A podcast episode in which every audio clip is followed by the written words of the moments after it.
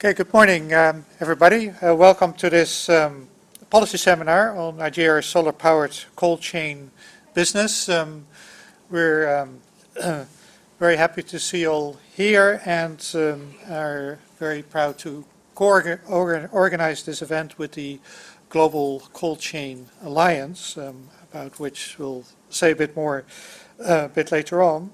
But first about, it's about cold chains, what about cold chains? Well, it seems like such a trivial thing. Think about your refrigerator at home where you keep your foods um, safe and uh, well stored. Um, uh, so you may think, what would we do without? But um, we may take this for granted. It's not just what you have in your home, but also where you buy your food in the supermarkets, which typically much of the food will be nicely stored in cooled spaces, if not refri fully refrigerated uh, spaces to preserve the freshness and the quality of the food. Um, but the whole process typically already starts from the farm with cooled transportation, cooled storage, um, or depending on the product also uh, dried uh, storage.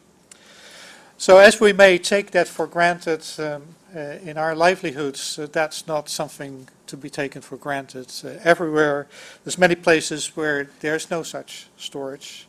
Um, there's no cold transportation um, um, to preserve the food, and as a consequence, a lot of food gets lost, uh, quality gets lost, but also the farmers and vendors may lose income because, not just because they may lose some the, some foods um, that they had, that was not stored properly, uh, but also because it will prevent them from smoothing their sales uh, on the market over time and having to uh, sell everything off uh, once the harvest uh, is there.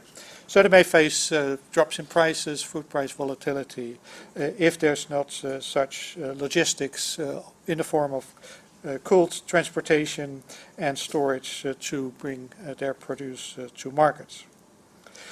So today we'll hear about uh, uh, the cold hubs uh, in Nigeria as a starting point, which provides um, solar-powered cooled storage um, to solve many of the hurdles that a lot of farmers and vendors face in developing countries, not having access to electricity, uh, not having um, access, proper access to markets or credits uh, in order to uh, purchase the um, the invest, the, the, to make the investment for the storage uh, space.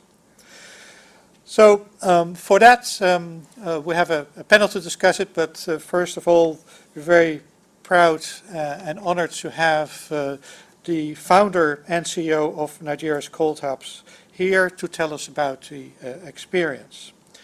Uh, she will introduce it um, uh, to you and then we have a discussion on what we can learn from this experience um, uh, and what lessons can be learned for applying this business model, as I would like to call it, in other contexts. So without further ado, let me introduce you um, if I can introduce just with uh, your uh, first name, who is the founder and CEO of Cold Hubs uh, Nigeria.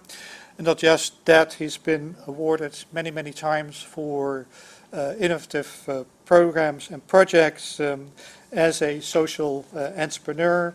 Uh, he also created the um, uh, smallholder farmer rural radio, which reached 2 million Nigerian listeners the Agri uh, Entrepreneurship Academy, the Smallholders Seed Store, Smallholders Microcredit, and the Grain Store Poly polypropylene uh, bags, uh, which are grain preservation uh, bags. So here's a long history, uh, among other things, of um, engaging in new, innovative, uh, and inclusive um, agricultural uh, businesses. And let me just mention one of his awards. He's been the uh, Nigeria's Young Person of the Year in 2011. That's not even such a long time ago.